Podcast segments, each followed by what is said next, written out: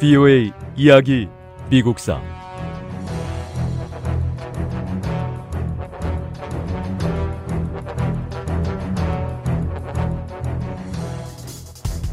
(1872년) 대통령 선거에서 급진적인 공화당 후보였던 율리시스 그랜트 대통령이 대승을 거두며 재선에 성공했습니다. 그랜트 대통령의 행정부는 부정 사건에 가담한 사람들과의 관계 때문에 곤경에 빠졌습니다. 유니언 퍼시픽 철도 회사는 서부 캘리포니아를 종단하는 철도를 부설했는데 지원된 자금이 제대로 쓰이지가 않아서 문제가 되고 있습니다. 1869년 또 다른 독직 사건이 터졌습니다. 제이쿡이 1억 달러의 철도 채권을 발행했었죠. 그런데 더 분통 터지는 건 이 철도 회사 투자 때문에 도산했던 그 많은 은행들이 은행법을 위반한 사실이 드러났다는 거죠.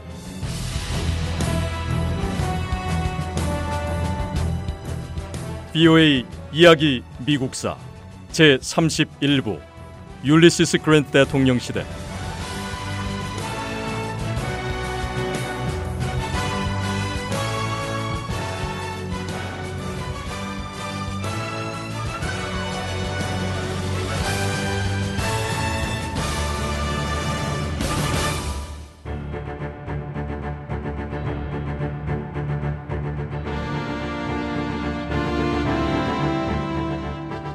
율리시스 그랜트 대통령의 두 번째 재임 기간 동안 제이쿡 사건 외 고위 공직자들과 관련된 사건이 또 터졌습니다.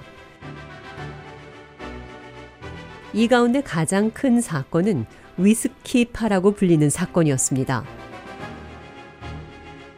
이 사건은 위스키 양주 생산업자들과 그랜트 대통령의 친구들인 일부 고위 공직자들이 연관돼 있었습니다. 이들은 위스키에 대한 세금을 탈세할 방법을 강구했습니다. 율리시스 그랜트 대통령의 측근 가운데 한 사람이 이 사건의 중심 인물이었습니다.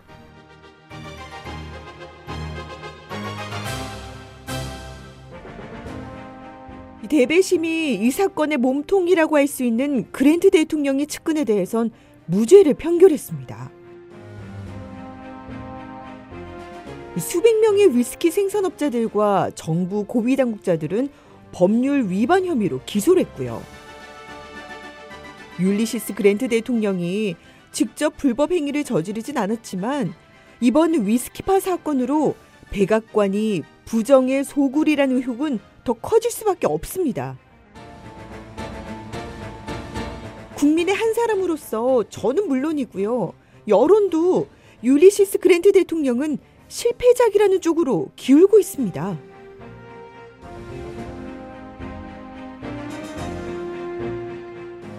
고위 공직자들 비리와 관련된 사건들은 미국의 정치적 사회적 격변기에 일어났습니다.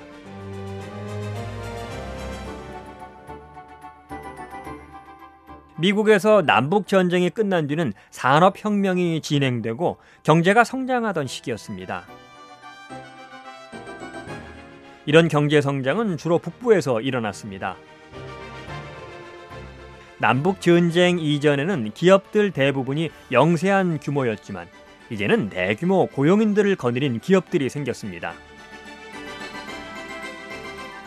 기업들은 많은 주주들을 갖고 있었고 돈을 가진 사람이면 누구에게나 주식을 팔았습니다.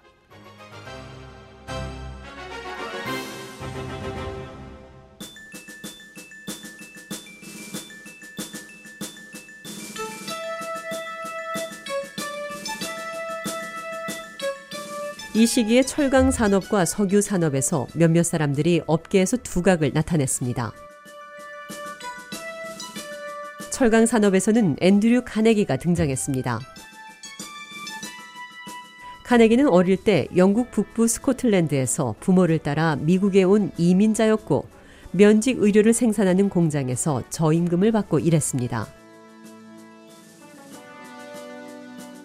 카네기는 열심히 일했고 드디어 철강 공장을 세울 수 있을 만큼 많은 돈을 벌었습니다. 앤드루 카네기는 철강 공장을 세운 지 얼마 되지 않아서 또 다른 공장을 세웠습니다. 생산 체제는 잘 가동됐고 이 공장은 새로운 기술로 철강을 생산해냈습니다. 앤드류 카네기는 다른 철강 회사들과 치열한 경쟁을 벌였습니다. 카네기는 철강 수송비를 경쟁사들보다 낮추라고 철도 회사에 압력을 넣었고 철강 공급 가격을 낮춰 다른 경쟁사들을 시장에서 밀어냈습니다. 앤드류 카네기는 결국 미국 철강 산업의 왕으로 올라섰고 그의 확고부동한 위치는 카네기에게 미국 경제를 지배할 수 있는 막강한 힘을 안겨주었습니다. 앤드루 카네기가 철강 왕으로 유명했다면 존 디 록펠러는 석유 산업의 왕으로 떠올랐습니다. 석유는 1800년대 중반에 실용화됐는데 록펠러는 오하이오주에서 정유업을 하던 기업인들 가운데 한 사람이었습니다. 록펠러가 엄청난 돈을 벌자 다른 사업가들은 경쟁을 포기했습니다. 록펠러는 자신의 전 재산을 석유 생산에 투자해서 오하이오 스탠다드 석유 회사를 설립했습니다. 록펠러의 새 회사는 철강왕 앤드류 카네기와 같은 공격적인 경영 수법을 동원했습니다.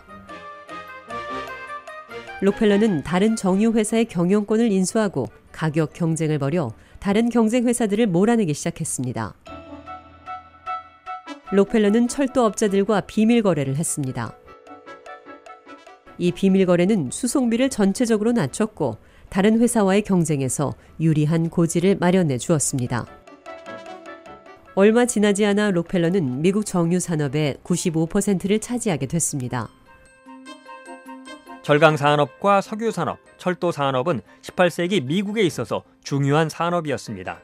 실제로 이 세 분야는 미국 최대의 사업이었고 오늘날 자동차나 항공 산업과 비교될 수 있을 만큼 중요했습니다.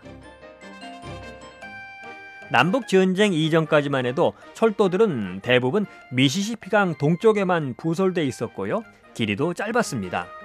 남북 전쟁이 끝나면서 주요 철도 회사 네 곳에서 동부 지역 거의 대부분의 철도를 장악했습니다. 1869년 최초로 미국 대륙을 횡단한 철도가 완공됐습니다. 이 철도는 두 개 회사에서 건설했습니다. 한 회사는 동쪽에서 시작해 서쪽으로 공사를 진행했고 다른 한 회사는 반대쪽에서 시작해 나아갔습니다. 드디어 철도가 완성됐습니다. 6년이라는 시간 동안 정말 힘들게 공사가 진행됐지만 결국 우리는 해냈습니다.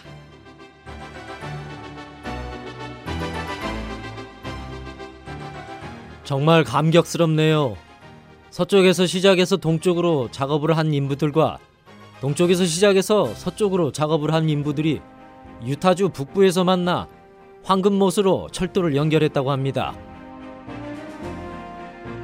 그야말로 역사적인 순간이죠. 이젠 말을 타고 먼지를 마시며 대륙을 횡단할 필요가 없게 됐습니다. 열차에 편안히 앉아서 대륙을 횡단할 수 있다니 정말 꿈 같은 일이지 않습니까? 꿈에 그리던 사업이 드디어 결실을 얻은 거죠.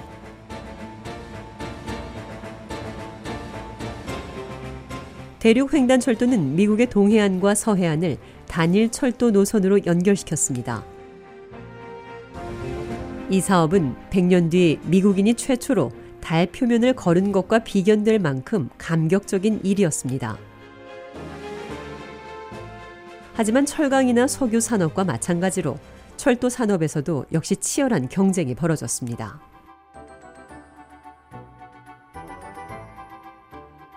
철도 산업에서 가장 큰 영향력을 발휘한 사람은 코넬리우스 벤더빌트였습니다.